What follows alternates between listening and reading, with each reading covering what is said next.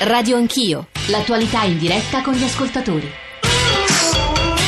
Sono le 9.35, stamane stiamo ragionando, insomma l'ho detto sia all'inizio sia all'inizio della seconda parte di un tema gigantesco, insomma, che ci interroga dall'epoca delle monarchie, il rapporto fra ragioni di, monarchia assoluta, tra ragioni di Stato e principio della legalità, diritto, trasparenza, no, in fondo forse da quando ci sono le organizzazioni eh, umane e la gestione del potere. Perché abbiamo scelto di parlare di questo tema e per il caso di Giulio Regeni Insomma, nella prima parte avete sentito quello che sta accadendo, anche le lentezze nella inchiesta, la difficoltà poi eh, di avere trasparenza e poi per il caso di Abu Omar. Caso di Abu Omar eh, che ha diviso il paese per tanti anni, dal sequestro il 17 febbraio del 2003 in fondo fino alla sentenza di ieri, ancora oggi sui, domani, questa, sui giornali e questa divisione, questa contrapposizione nel leggere la necessità del segreto di Stato, quando apporlo e quando no, quando è necessario, dove deve fermarsi la trasparenza, se si deve fermare di una democrazia, è un tema che ancora oggi, dicevo,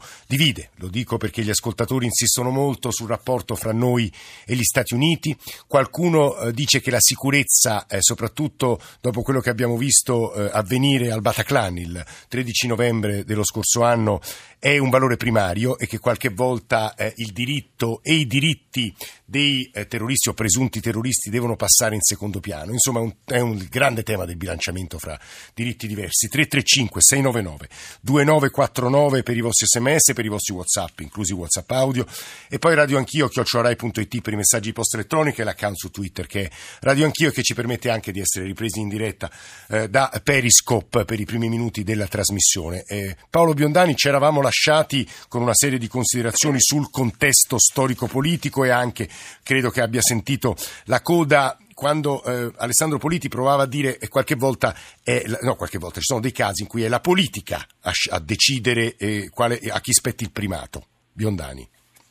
Eh, sì appunto volevo inserirmi proprio in coda a quello che hanno detto Spataro e Politi per far notare due cose, due dati di fatto. Adesso sui giornali è ricominciato il grande dibattito, in dei casi possiamo accantonare i diritti umani in nome della, dire, della sicurezza, ma eh, la prima cosa da osservare in questo caso di Abu Omar è che questo è stato un sequestro assolutamente inutile se non controproducente, cioè eh, Abu Omar era già indagato, era pedinato dalla Digos, dalla polizia giudiziaria, di lì a un mese sono scattati gli arresti di tutti gli altri suoi presunti complici, sarebbe stato processato, è stato regolarmente condannato, questo non è stato un caso di eh, un sequestro, come dire, un prelevamento di un indagato che era in, una, so, era in Waziristan e non si poteva pensare di processare con mezzi ordinari, è stato i servizi SISMI e ci hanno deciso di, tra virgolette, rubare la palla, non so come dire, rubare l'indagato alla polizia giudiziaria e ai processi normali. È stato sequestro dal punto di vista della lotta al terrorismo inutile, questa è la prima cosa da dire. La seconda cosa da dire, da sottolineare, è che ne, la sentenza della Corte europea non mette in dubbio l'esistenza del segreto di Stato o la legittimità di apporre in casi eccezionali il segreto di Stato. Qui si parla di abuso del segreto di Stato. Eh, eh. Se, se vuole cerchiamo anche di spiegare perché sì. velocemente c'è stato un abuso. Certo. Pronto? Sì, sì, sì, deve, deve, deve. Allora, perché altrimenti la gente non capisce. Certo. Eh, il, la via normale di deposizione del segreto di Stato è preventiva, cioè il magistrato indaga su un certo fatto, sì. eh, chiede a, a, so, a, un ministero, per esempio, un documento, il ministero eh, si rende conto che in quel modo verrebbe compromessa la sicurezza nazionale perché non so, viene svelata l'identità di una fonte in, eh, che è in Medio Oriente che rischia la vita, oppone il segreto, chiede al Presidente del, oppone il segreto di Stato che viene confermato dalla Presidenza del Consiglio. Quindi con il segreto di Stato nella via normale in tutti i paesi la magistratura non riesce a ottenere una prova perché la, l'autorità politica si eh, assume la responsabilità, certo. di, eh, responsabilità di dire che quella prova deve restare segreta. In questo caso di Abu Omar la vicenda è stata pazzesca perché c'è stato un segreto di Stato posto ex post, cioè la magistratura trova un sacco di prove, magistratura e polizia giudiziaria, e si arriva alle confessioni degli ufficiali dei servizi segreti che hanno aiutato la CIA sì. nelle attività preparatorie del sequestro. C'erano le confessioni. Tutti quelli che hanno confessato hanno detto era una cosa che ci faceva schifo, come dire, era una cosa che consideravamo incostituzionale da macelleria messicana, da dittatura messica- sudamericana, Però... hanno detto nei verbali. E a un certo punto l'inchiesta come dire, sale troppo in alto, si arriva a, a persone di servizi segreti troppo importanti e in quel momento ex post si si dice ah no, era tutto segreto. Scusi Biondani, traduca di nuovo per gli ascoltatori. In sostanza, tramite il segreto di Stato si sono voluti salvare Pollari e Mancini, cioè i nostri vertici dei servizi? Eh, soprattutto Pollari, è il, il, primo che ha posto il, dire, che ha sollevato la questione del segreto di Stato nel suo interrogatorio è stato Pollari quando è stato indagato. Diciamo, c'è una questione, c'è una, c'è una successione di fatti molto adesso senza polemica, senza eh, Pollari diritto di essere presunto innocente e tutto quanto, eh, però fino al giorno prima Pollari aveva sempre detto sulla storia di Muammar non c'è segreto di Stato per il semplice fatto che noi Ricordiamo, non c'è Biondani agli ascoltatori che Pollari e Mancini erano stati condannati il primo a dieci anni, il secondo mi pare a otto e poi grazie alla sentenza della Corte Costituzionale che ha ribadito la legittimità della posizione del segreto di Stato poi eh, sono stati invece eh, assolti, prosciolti, eh, prosciolti. Prosciolti, prosciolti per ragioni... Ci stanno... Sì, Vorrei anche dire un'altra sì, cosa. Cioè, veloce, sì, veloce che ci stanno ascoltando Fava e Castelli che eh, ci vogliono dire una, insomma, sono interventi molto attesi. Ci dica Biondani. C'è una cosa che, sì. c'è una cosa che Claudio Fava sa benissimo, nel senso, eh, vorrei spendere una parola in difesa degli americani. Cioè, da loro, loro eh, dopo l'11 settembre hanno, tra virgolette, perso la testa, hanno fatto una legge che è il Patriot Act, ma è stata votata dal Parlamento perché questa legge autorizza i servizi americani anche a fare, che certo. so, un omicidio mirato. Certo. Ma il Presidente se ne assume la responsabilità politica e lo dice agli elettori. Mm. Da noi invece in Europa o in Italia i politici dicono no, noi rispondiamo ai diritti umani e invece raccontano balle agli elettori. Questo è interessantissimo. Eh, Claudio Fava, buongiorno, benvenuto. Vicepresidente della Commissione parlamentare di SEL di inchiesta sul fenomeno delle mafie e altre associazioni criminali, ma soprattutto ha fatto parte della Commissione di inchiesta europarlamentare sulle extraordinary renditions, che erano appunto questi, se non sbaglio, poi Fava mi correggerà. Sì, eh, questi rapimenti all'estero da parte di agenti americani poi spesso venivano trasferiti in paesi terzi, chiamiamoli così, spesso erano in quella cintura dell'Europa orientale, questi centri in cui venivano portati i ehm, presunti terroristi. E saluto anche Roberto Castelli, che è stato ministro della giustizia, che se non sbaglio si è sempre rifiutato di chiedere le estradizioni degli agenti della CIA condannati. Castelli, benvenuto ingegnere, buongiorno. Buongiorno, grazie. Vorrei prima di eh, sentire le vostre voci farvi ascoltare l'intervista a un costituzionalista che abbiamo pensato di fare perché perché dice delle cose interessanti sulla sentenza della Corte Costituzionale. Alessandro Forlani ha intervistato Stefano Ceccanti. Radio Anch'io. Premesso che noi stiamo ragionando solo su un comunicato stampa di quattro pagine, diciamo che qui c'è una discrepanza tra il modo con cui la Corte di Strasburgo ha affrontato questo tema e come lo hanno affrontato le istituzioni italiane, in particolar modo la Corte Costituzionale perché la nostra Corte Costituzionale si era posto il problema di bilanciare la tutela delle vittime con la sicurezza dello Stato e ne aveva concluso che il segreto di Stato non può essere sindacato da organi giudiziari neanche da lei medesima, perché in ultima analisi era una scelta politica Viceversa la Corte di Strasburgo vede come è stato usato il principio del segreto di Stato in questo caso concreto e qui lo condanna per l'uso perché l'uso qui aveva portato al rapimento e alla tortura di Abu Omar. In futuro quindi che cosa potrebbe succedere? Semplicemente che i governi si porranno diversamente il problema di come applicare il segreto di Stato? Guardi, anzitutto la palla ora è al governo italiano che deve decidere se fa appello, perché questa è una sezione della Corte eh, se un governo fa appello su una condanna si va alla Corte nella sua integralità. La Corte ha sconfessato tutte le nostre istituzioni, eh, la consulta, le diceva, il governo che ha posto il segreto, il Parlamento che non ha eh, contestato, il Quirinale che ha eh, graziato gli agenti della CIA. Ecco, anche qui che cosa comporta questo come precedente? Diciamo è un problema di angolazioni, qui ci sono dei giudici particolarmente sensibili a i diritti dell'uomo, per questo sono scelti e valutano il loro punto di vista sul caso concreto.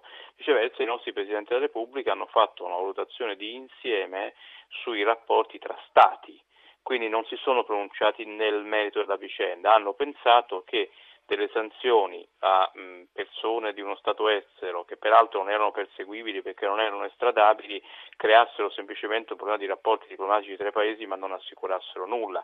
Quindi ce la possiamo in qualche modo cavare dicendo che agiscono su piani diversi. Nella divisione dei poteri tradizionali che ci viene da Montesquieu, questa sentenza cambia qualche cosa, cioè dà più potere alla magistratura? Indubbiamente c'è un'impostazione diversa. Secondo la nostra Corte Costituzionale, alla fine il segreto di Stato è una valutazione politica e quindi rinvia alle responsabilità politiche. Quindi nel dibattito politico se ne parla, qualcuno può essere d'accordo, qualcuno può essere contrario, ma il dibattito si sposta lì. Invece nella, per la Corte di Strasburgo si valuta il caso concreto e questo è abbastanza simile a quello dei nostri magistrati che volevano sindacare l'uso sui limiti del potere eh, di mettere il segreto, facendo pendere quindi più la bilancia dal lato della tutela delle vittime che non dal lato della sicurezza dello Stato. Claudio Fava, è condivisibile la lettura dei Ceccanti? Complessivamente, anche se diciamo, bisogna affrontare più di petto la questione politica e riportarla agli attori della vicenda. Io credo che questo segreto di Stato assolutamente trasversale, che è stato usato come una clava da diversi governi di diverso colore politico lungo 12 anni, è la moneta che è stata pagata a Pollari per garantirgli l'impunità. Eh, Le parole di Pollari dopo il rinvio a giudizio sono state esemplari, che sappiano tutti che se io vado a fondo non vado a fondo da solo, perché è mm. chiaro che il SISMI quando decide di cooperare attivamente a un sequestro di persona illegale sul territorio italiano all'insaputa dell'autorità giudiziaria modo del tutto clandestino non lo fa assumendosi uno stravagante protagonismo in capo al direttore del CIRNI, ma lo fa avendo avuto, si suppone... L'avallo politico, lei dice Fava. Insegna diciamo, quello che è accaduto in tutti gli altri paesi occidentali in operazioni del genere, nell'extraordinaria rendition, l'avallo politico di uno o più rappresentanti del, del governo e ciò che viene da pensare è che certamente il Presidente del Consiglio dell'epoca è il Ministro della Difesa. Detto questo, siamo, come ricordava Biondani, non solo di fronte a uh, un uso illegittimo e totalmente bizzarro del segreto di Stato, apposto su documenti già svelati, con l'unica funzione di garantire l'impunità degli imputati italiani, ma siamo anche di fronte a un sequestro di persona che tale che ha sottratto alla giustizia italiana un imputato che poi è stato condannato alla giustizia italiana a sei anni di reclusione sì. e siamo di fronte all'ennesimo episodio che fu il lavoro fatto con la nostra commissione inchiesta al Parlamento europeo con una relazione che è stata larga, approvata a larga maggioranza dal Parlamento europeo, di fronte a una pratica che ha collezionato nel tempo non processi di sicurezza per la per la tutela della nostra incolumità rispetto alla minaccia del terrorismo internazionale. Beh, questo però non possiamo saperlo, Fava. Figuracce, nel senso che si è scoperto che ci sono state decine e decine di casi di extraordinary rendition, cioè di persone sequestrate, affidate perché fossero torturate o ammazzate ai servizi di sicurezza di paesi disponibili, dall'Egitto, alla Siria, al Marocco, a alcuni paesi dell'Est, per poi scoprire solo per i più fortunati, per quelli che magari avevano un passaporto occidentale, che non c'entravano niente. Era trattato di clamorosi errori mm. giudiziari. Però Stava in questo possiamo anche ribaltare la lettura e dire in realtà grazie a quell'extraordinary rendition probabilmente non abbiamo avuto una serie di attentati in Europa. Non lo possiamo se sapere. Pensassimo diciamo. così, cioè se noi pensassimo che di fronte a una velina che arriva ad una uh, stazione della CIA in Afghanistan e che fa sospettare che quel signore si stia preparando a fare un attentato, si può ricorrere a questa via diretta, cioè non prelevarlo per farlo processare davanti a una corte di giustizia perché non ci sono le ma prove, per... ma farsi giustizia sommaria da sola affidandosi magari ai, ai, servizi segreti di un paese considerato canaglia come la Siria, ma utilizzato per queste cose, e viene meno come il principio del diritto come principio motore. Stava molto chiaro quello che lei sta dicendo, ci sono e diverse... Se avessimo deciso di fare le stesse cose nella lotta contro la mafia, probabilmente alcune persone non sarebbero mai finite sotto processo, però mi sembra che mettersi sullo stesso piano etico di quelli che combatti, decidendo che in funzione di un sospetto io non ti darò un giudice, ma ti darò tortura e pena di morte, non è un bel modo per combattere il terrorismo, anche perché porta a errori clamorosi. Ci sono diversi ascoltatori in attesa, ovviamente eh, immagino che Roberto Castelli, che all'epoca era Ministro della Giustizia, stava Ministro della Giustizia del governo Berlusconi per la Lega Nord, sia di diverso avviso, ma insomma posso sbagliarmi. Roberto Castelli. Eh, di fronte alle opinioni che sono state espresse in questo precedentemente al mio intervento legittime per carità perché sono opinioni, credo che bisogna porre qualche, fa- qualche dato di fatto. Primo dato di fatto, la posizione del segreto di Stato fu legittima o no? C'è una sentenza della Corte Costituzionale che stabilisce che eh, è stato legittimo eh, porre il segreto di Stato, quindi questo è un dato di fatto, le altre restano opinioni. Beh, la, quella della CEDO è un dato di fatto, però la sentenza ieri è un altro dato di fatto, Castelli, no? Per carità, però eh, fortunatamente ancora in parte siamo uno Stato sovrano finché durerà e quindi credo che eh, le sentenze della Corte Costituzionale per carità si possono anche discutere ma vanno accettate e quindi è un dato assolutamente oggettivo dal quale non possiamo prescindere. Seconda questione, dobbiamo tornare a quei tempi, altrimenti non si capisce, dobbiamo fare uno sforzo e andare in quel contesto. L'Occidente era ancora sotto shock per l'attacco alle Torri Gemelle, l'Occidente era in guerra contro il terrorismo di matrice islamica. Abu Omar era un terrorista oppure no?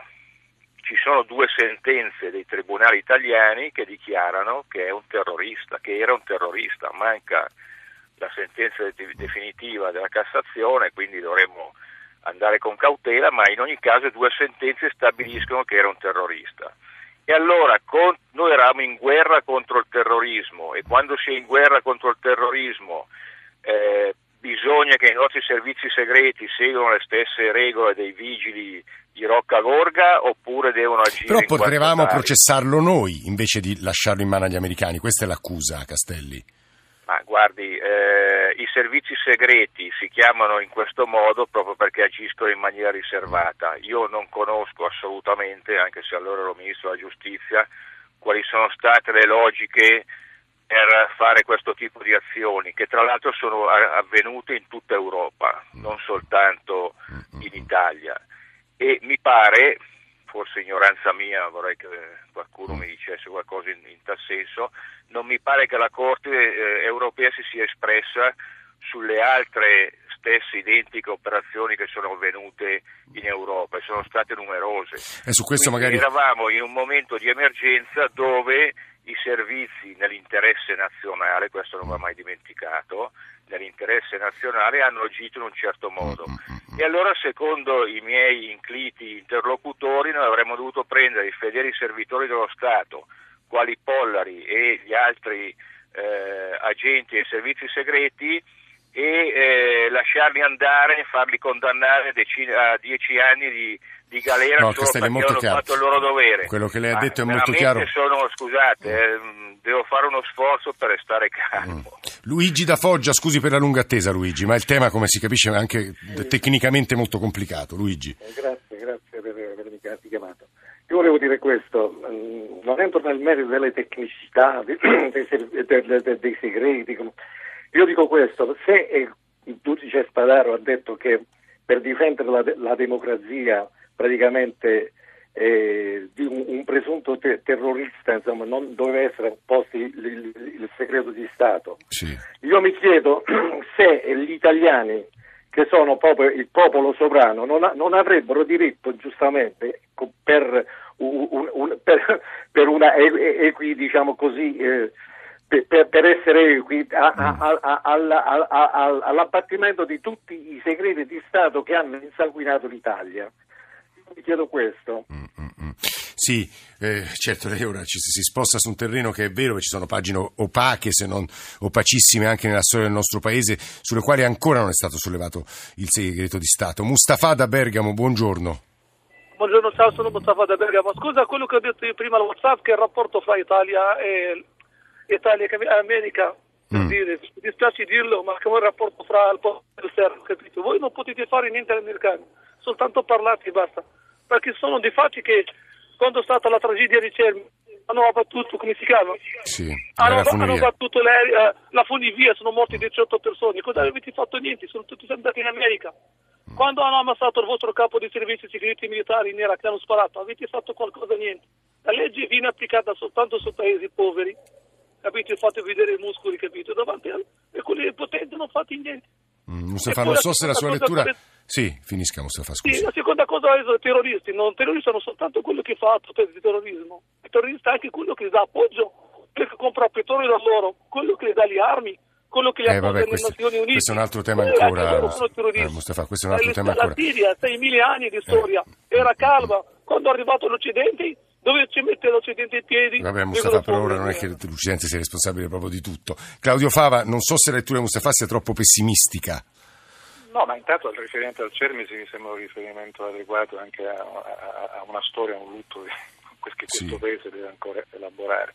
Ma volevo dire, insomma, su, su, su, sul piano della, della, della, parodia possiamo anche dire che Pollari era un fedele servitore dello Stato. L'inchiesta di cui si è occupata il Tribunale di Milano, che non riguardava soltanto il sequestro a Buomare, ha svelato, provato che Pollari era un fedele servitore di un governo in carica per conto del quale assieme a Pio Pompa ha messo su un, una centrale di dossieraggio clandestina segreta che aveva il compito di costruire dossier sui magistrati considerati nemici, sui giornalisti considerati nemici, su tutti coloro che rappresentavano un potenziale ostacolo all'evoluzione politica di quel governo, utilizzando anche i servigi di un giornalista Renato Farina, alias agente Betula, che è stato condannato, ha patteggiato sei anni di reclusione come condanna e poi radiato in seguito riammesso all'ordine giornalisti. Cioè, parlare di fedeli servitori dello Stato per chi ha scelto di utilizzare la propria postazione di governo e di direzione di una centrale di intelligence per costruire controinformazione ai danni di alcuni magistrati. Se andiamo a rileggere i verbali delle veline che sono state trovate in quel rifugio semiclandestino a Roma. Cioè lei sta dicendo è un abbaglio di... profondo. No, si parla di disarticolare, cioè linguaggi come dire vetero brigatisti, disarticolare alcuni, su, eh, alcuni segmenti dello Stato e nel caso in particolare si trattava della Procura della Repubblica di Milano. Il, il collega presunto tale Farina veniva mandato col registratore in tasca a fare delle presunte interviste che il giorno dopo venivano riversate in un dossier nei confronti di Spataro e di altri magistrati da usare contro quella procura. Fava, il segreto di Stato apposto in questa vicenda sta dentro questo contesto, mm-hmm. altrimenti diventa un film di Topolino. Eh, ecco. eh, ci scrive un'ascoltatrice Alessio, un ascoltatore da Siena, se ci comportiamo come i carnefici che combattiamo che differenza c'è tra noi e loro. Roberto Castelli, il diritto deve essere il nostro unico unico lume, dicono altri ascoltatori. Castelli.